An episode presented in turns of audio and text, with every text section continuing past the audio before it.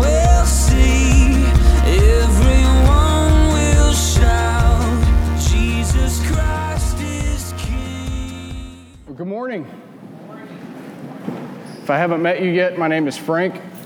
I am privileged to be one of the, the men that God has uh, called to pastor and shepherd this faith family of ours in, in Melissa, Texas.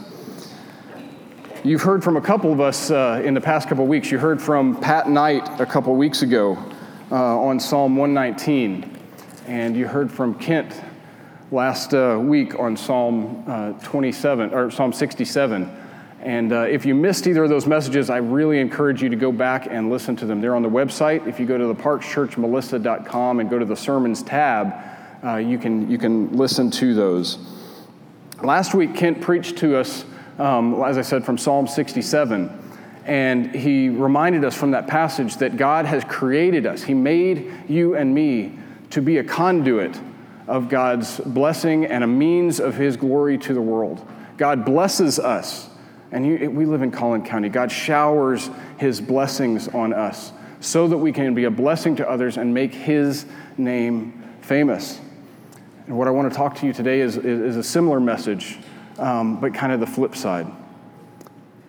What do you do when you don't feel hashtag blessed? What do you feel when your world is not going the way that you want it to do? A lot of you have come here this morning and you are you're tired.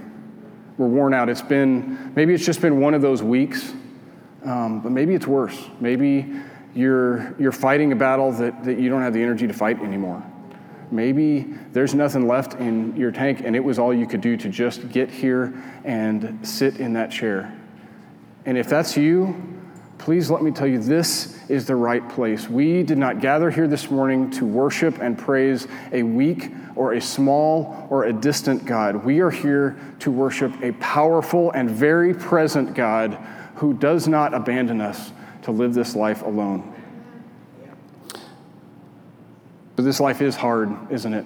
Uh, one of my favorite lines from a movie is from The, the Princess Bride, for all you 80s uh, people. Uh, Westley, one of the main characters, says, Life is pain, Highness. Anyone who says differently is selling you something. That doesn't mean we need to run scared, though.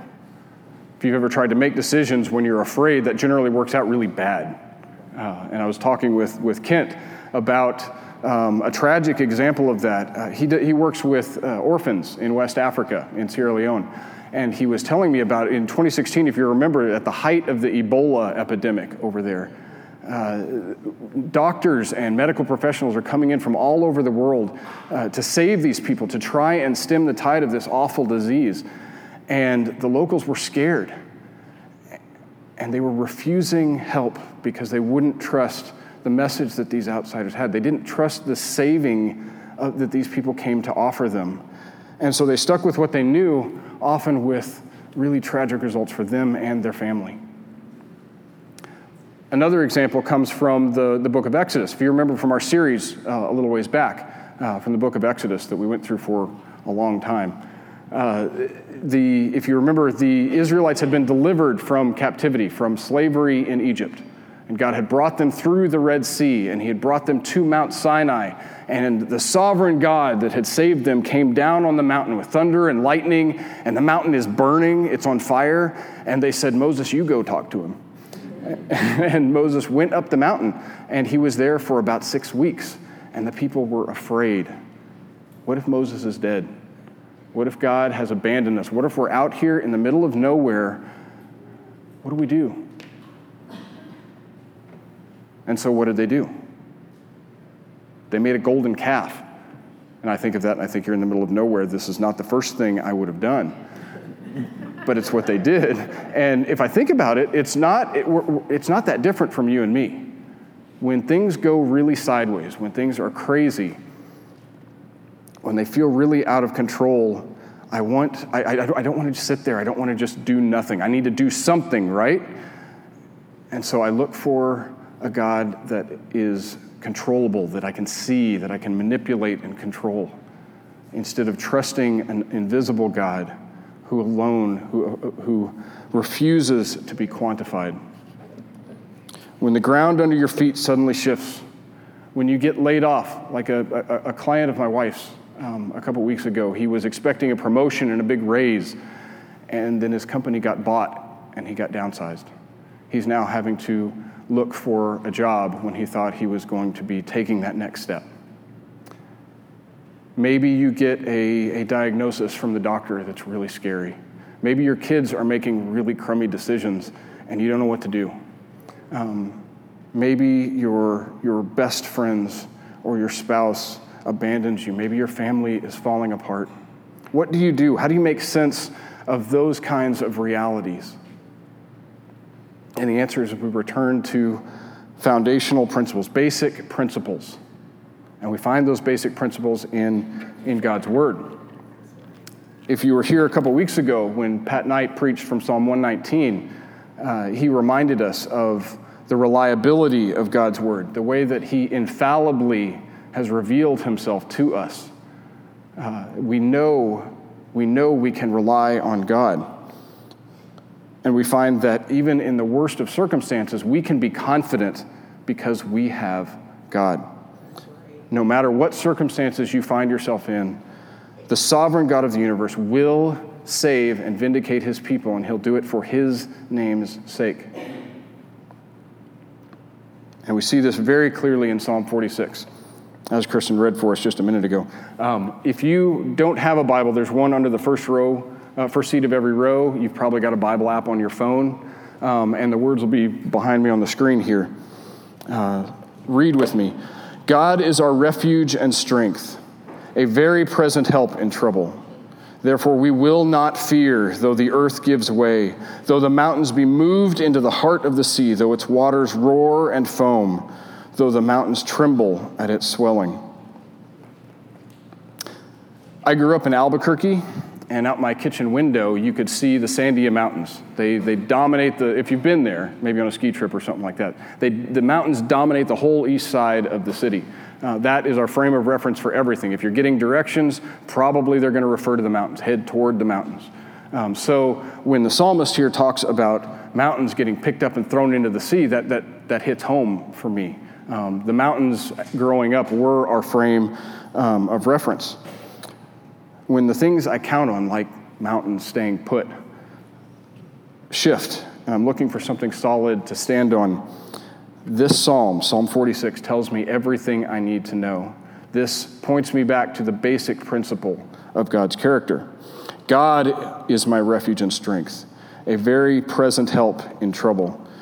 Therefore, I will not fear, though the earth gives way, though the mountains be moved into the heart of the sea, though its waters roar and foam, though the mountains tremble at its swelling. Stick this in your head because if, if you are hashtag blessed right now, if you are feeling like you're on top of the world, you've probably lived enough life to know that that's not how, that's not normal for this life.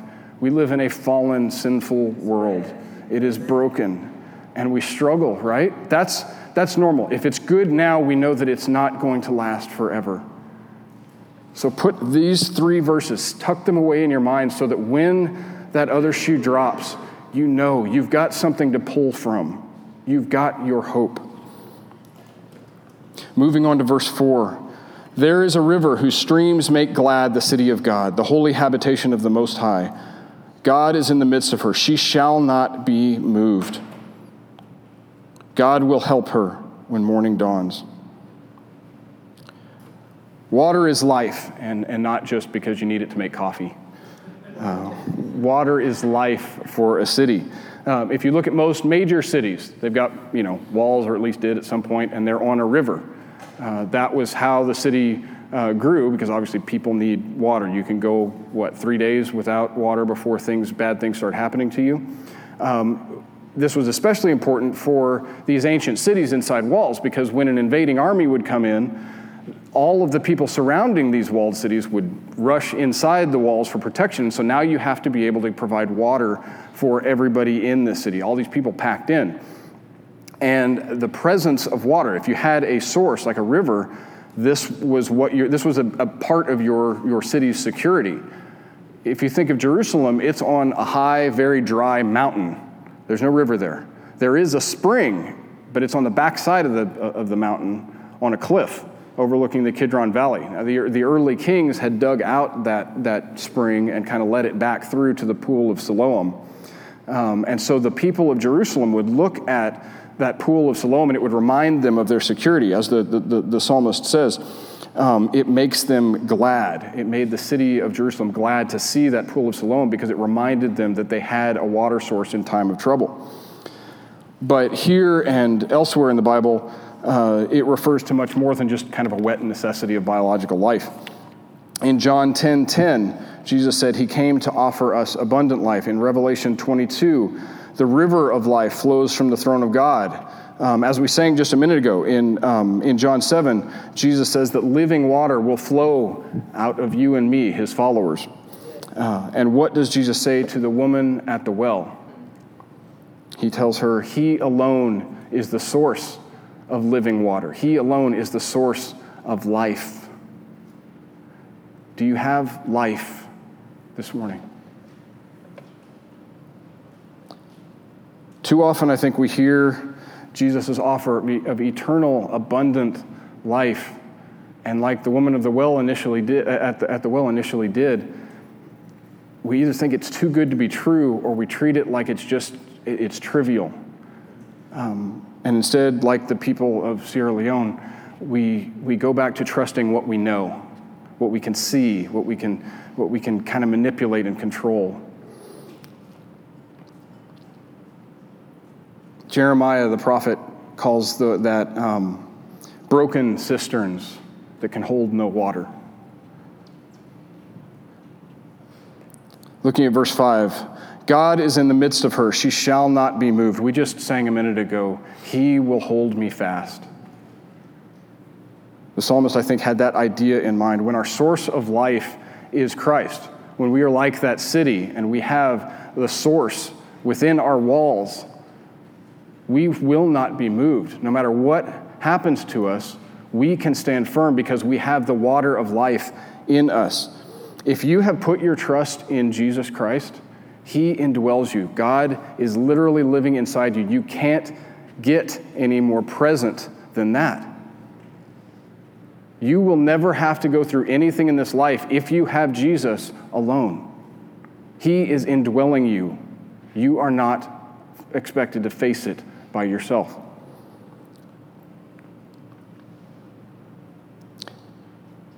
The nations rage, verse 6. The kingdoms totter. He utters his voice, the earth melts. The nations rage. I think that's such a, a great way to put it, don't you think? Um, you don't have to look far in social media or on the news to see uh, that there are missile tests and threats from Iran and North Korea. Uh, there are trade wars going on with China and who knows where else. Um, the, there are conflicts and uh, suffering going on everywhere on earth. The nations are raging. And very often, when we see that the world is in turmoil, we look for a political Messiah. We look for someone who can uh, make us strong and um, keep us safe from these raging nations, right? But there is only one deliverer. Um, we are, we're heading into election season here, and there are any number of uh, wannabe political messiahs vying for our attention, and they all tell us the same thing. We should be afraid, right? There's a lot out there that's very scary. Um, but all of the, to all of these wannabe messiahs, there is, no matter who is elect, elected, no matter who wins in the end, God will still be on his throne, and he alone is your source of strength. And in the next few verses, we see God is quite capable of taking care of himself and us. Um, having told us that God alone is our deliverer, the psalmist now gives us two calls to action. First, he says, Behold, behold what God has done. Look at the evidence. God never calls us to blind faith. He doesn't call us to just close our eyes to the world and say, No, no, no, I, I, I trust you, God. No, He says, Look at what I have done. Come, behold the works of the Lord, how he has brought desolations on the earth. He makes wars cease to the end of the earth. He breaks the bow and shatters the spear. He burns the chariots with fire. He is the one that delivers us when the nation, nations rage. In 2 Kings chapters 18 through 20, uh, you learn of a nation raging. The Assyrians had invaded, and at the time they were the, the, the most powerful military country in that region and they had invaded from the north and they had conquered the northern kingdom of Israel and they had set up camp and be, were besieging Jerusalem. And they sent the, the king's messenger. His title was the Rabshakeh, which is a, a cool title, I think. The Rabshakeh. the Rabshakeh came and stood at the, the gates of the city and he yelled up and he explained to the people inside who were scared. They're afraid. And he tells them exactly what a siege is going to look like for them, and in very graphic terms. Sieges were awful for the, the, uh, the civilians inside a city. Uh, there was never going to be enough food, and you were hopeful that the water would hold out. Um, and he explains this to them and reminds them, You should be afraid. And then he goes on and says, And don't be foolish and trust in your God to deliver you. We have conquered a lot of nations, and they all had gods, and where are they now? But God is capable of taking care of Himself, and He is capable of taking care of you and me.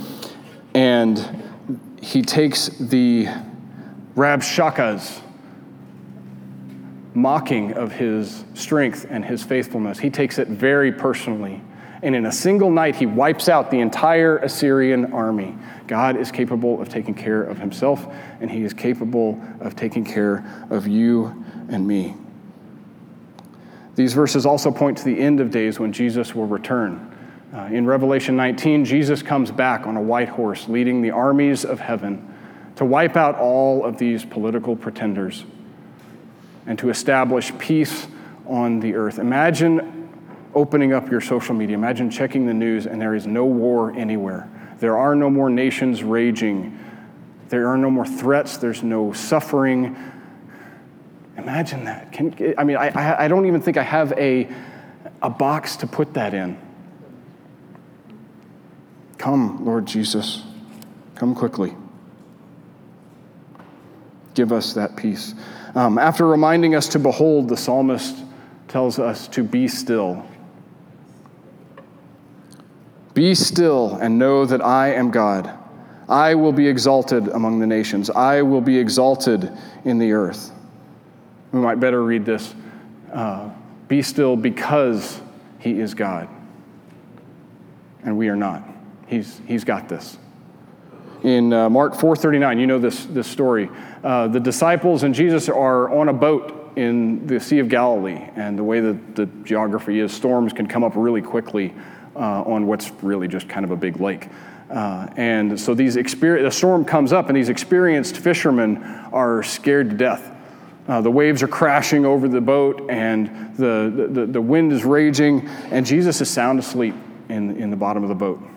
Um, and so the disciples come and they shake him and they say, Jesus, we're dying. Have you ever said that? I have. Laying in your bed at night when you're out of answers and you're staring up at the ceiling. God, where are you? Don't you care? Don't you see what's going on? What does Jesus do? He stands up and he looks out at the storm and he says, Be still. And nature obeys him.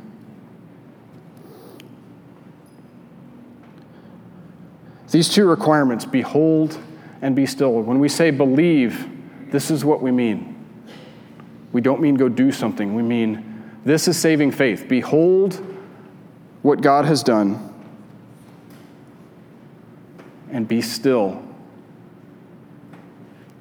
I've heard, and you probably have too, some pastors say some variation on the, uh, the, the, old, old saying um, God has done all that he can do, the rest is up to you.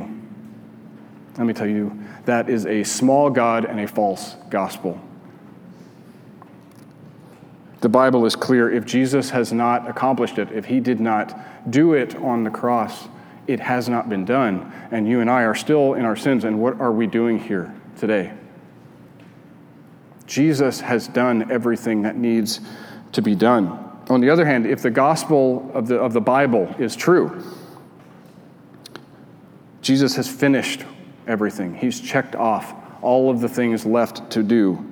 All that is left is for us to simply behold what he has done, his finished work. Behold his deliverance, and be still and trust that it is enough. His finished work has enormous implications for you and me today. To be real honest, um, when the things that I rely on crumble under my feet, when the mountains get thrown into the sea and I have no frame uh, of reference, the storm is raging around me. Honestly, you can, you can have your gentle Jesus, meek and mild. I want the sovereign Jesus who created everything, who holds it together who commands the storm to be still and it obeys him. As Abraham Kuyper put it, there is not a square inch in the whole domain of our human existence over which Christ, who is sovereign over all, does not cry, Mine. This is the God we can trust to save us. This is the God who has promised us salvation and deliverance in the end. This is the very present God of Psalm 46. Um, but why can we trust him to save us? I mean, obviously, we've got the evidence that he can. Why is he motivated to save us? Um, look again at verse 10. Be still and know that I am God. I will be exalted among the nations, I will be exalted in the earth. Just as Kent taught us last week that God blesses us for his name's sake, God saves us for his name's sake. As Kent brought up, he was preaching once, and that sounded a little off. That sounded very self centered. Uh, that sounded, um, why is God only concerned with himself? Why is he only about his name? Who else's name is he going to glorify? Who else's name is worthy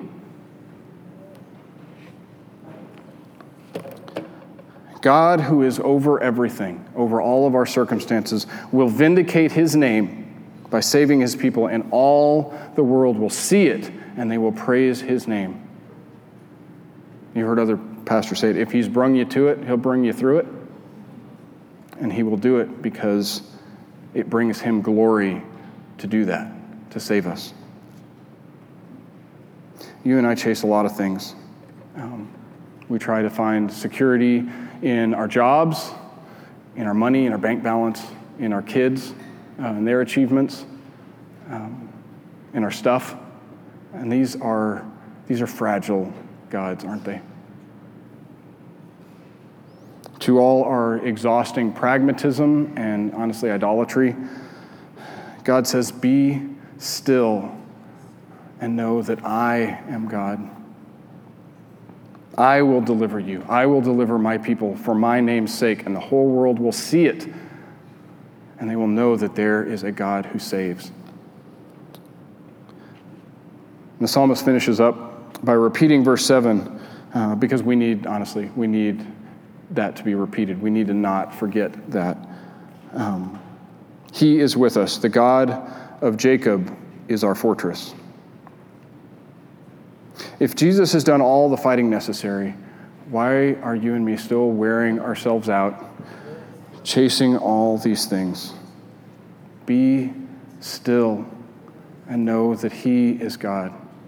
If you're tired and worn out today, if your world feels like it is spinning out of control, be still and know that He is God. Call on His name and he will deliver you for his name's sake. And that is where you find peace and confidence in the storm. In 1871, a guy named Horatio Spafford was one of the most successful attorneys and businessmen in Chicago. He had done really well in the courtroom, and he had used that money to uh, invest, and he bought up a lot of the property along Lake Michigan. Uh, obviously, valuable stuff. Um, he had four beautiful daughters and lived in a nice house. And uh, as he wrote to a friend, I am on top of the world. And then somewhere on the edge of town, a cow kicked over a lantern in a barn and started what we now refer to as the Great Chicago Fire. And in a few hours' time, everything that Horatio Spafford owned turned into ashes. His wife took it the hardest, uh, and the doctors suggested that he go for a family vacation, change the scenery. So they booked a, a, a family vacation in Europe. And as they were about to get on the boat, uh, Spafford got a telegram saying, "There's there's some things you got to take care of before you go. We got this is urgent stuff." And so he he put his family on the boat and said, "You guys go have fun. I'll be I'll be along as you know as soon as I take care of this stuff." A few days out, in the middle of the gigantic Atlantic Ocean, their little boat crashed into a British boat, and in about 12 minutes, 226 people drowned including all four of Horatio Spafford's daughters. I have, I have four kids. How do you make sense of that?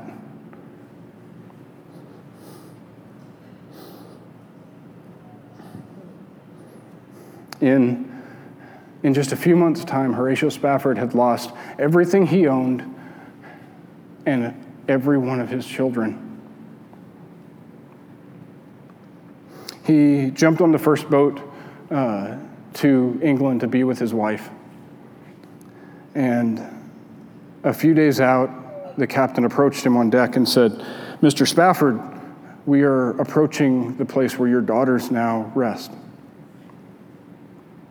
I have no idea how he how he made sense of the emotions that no doubt flooded his head in that moment. But he took out his pen and paper and he wrote a poem. And most of you know the, the, the, words, they're familiar to you. He wrote, When peace like a river attendeth my way, when sorrows like sea billows roll, whatever my lot, thou hast taught me to say, It is well. It is well with my soul. How is it with your soul today? Is it, is it well? Or have you been trusting in things that can't save you, that can't bring you peace, that can't bring you life? The things that Jeremiah called broken cisterns that can't hold water. Is that where your trust is? Horatio Spafford knew what it meant to be still and know that He is God, and that one overarching truth, that one basic principle, was his solid rock when absolutely everything else in his world had been taken from him. God is our refuge and our strength, a very present help in trouble. Therefore, we will not fear, though the earth gives way, though the mountains be moved into the heart of the sea, though its waters roar and foam, though the mountains tremble at its swelling. If you are here today and you are tired of trying to make sense of your circumstances without Jesus Christ, please stay around afterward and talk to me. Talk to Ryan, talk to Kent, talk to Kyle. Grab one of the, the elders and talk to us. We would love to pray with you. You don't need to fight, to try and fight this world, the battles that we all face without Jesus. It's hard enough. It's hard enough, and you all know this. It's, it is hard enough to deal with life as it is, but it's impossible without Jesus. It's, it's also hard to do alone. In a minute, um, I'm going to ask Chris uh, Kaufman and Rusty to come up and talk to you. Men, we try to do this alone, don't we? We try to suck it up and be strong and uh, deal with these things on our own. Um, but we, we can't do that. We don't have what it takes to do this alone. Um, and they're going to come up and share some opportunities for you to, um, to meet with other guys who are fighting the same battles you are. So. in a minute, um, if, if, if you're looking for that, come up and, you know, they're going to come up and talk in just a minute. Pray with me, would you?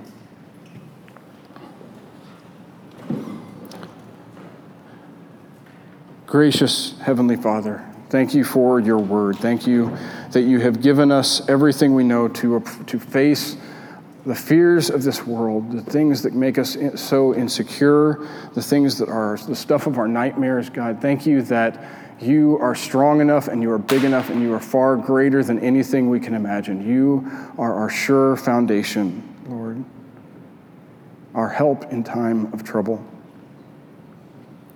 God, I pray for everyone in this room who is struggling, who is worn out, God. The people who are uh, at the end of their rope, they're tired emotionally, mentally, physically. God, I pray that you would strengthen them, that you would remind them that you are secure. Whatever we're fighting, Lord, if we have you, we're not alone and we have what it takes. You will hold us fast, Lord. Forgive us for our sins. Forgive us for the things that we make into idols. Forgive us for the things that we try to do on our own. God, you have saved us. You have provided everything for salvation that we need and you will deliver us through the things that we need to fight this world. In your name I pray, amen. Every knee will bow, every eye will see. Thanks for listening to the Parks Church of Melissa podcast. We meet at 10:30 Sunday mornings at Melissa Middle School and we look forward to seeing you there soon. The Parks Church, for the city, about a person.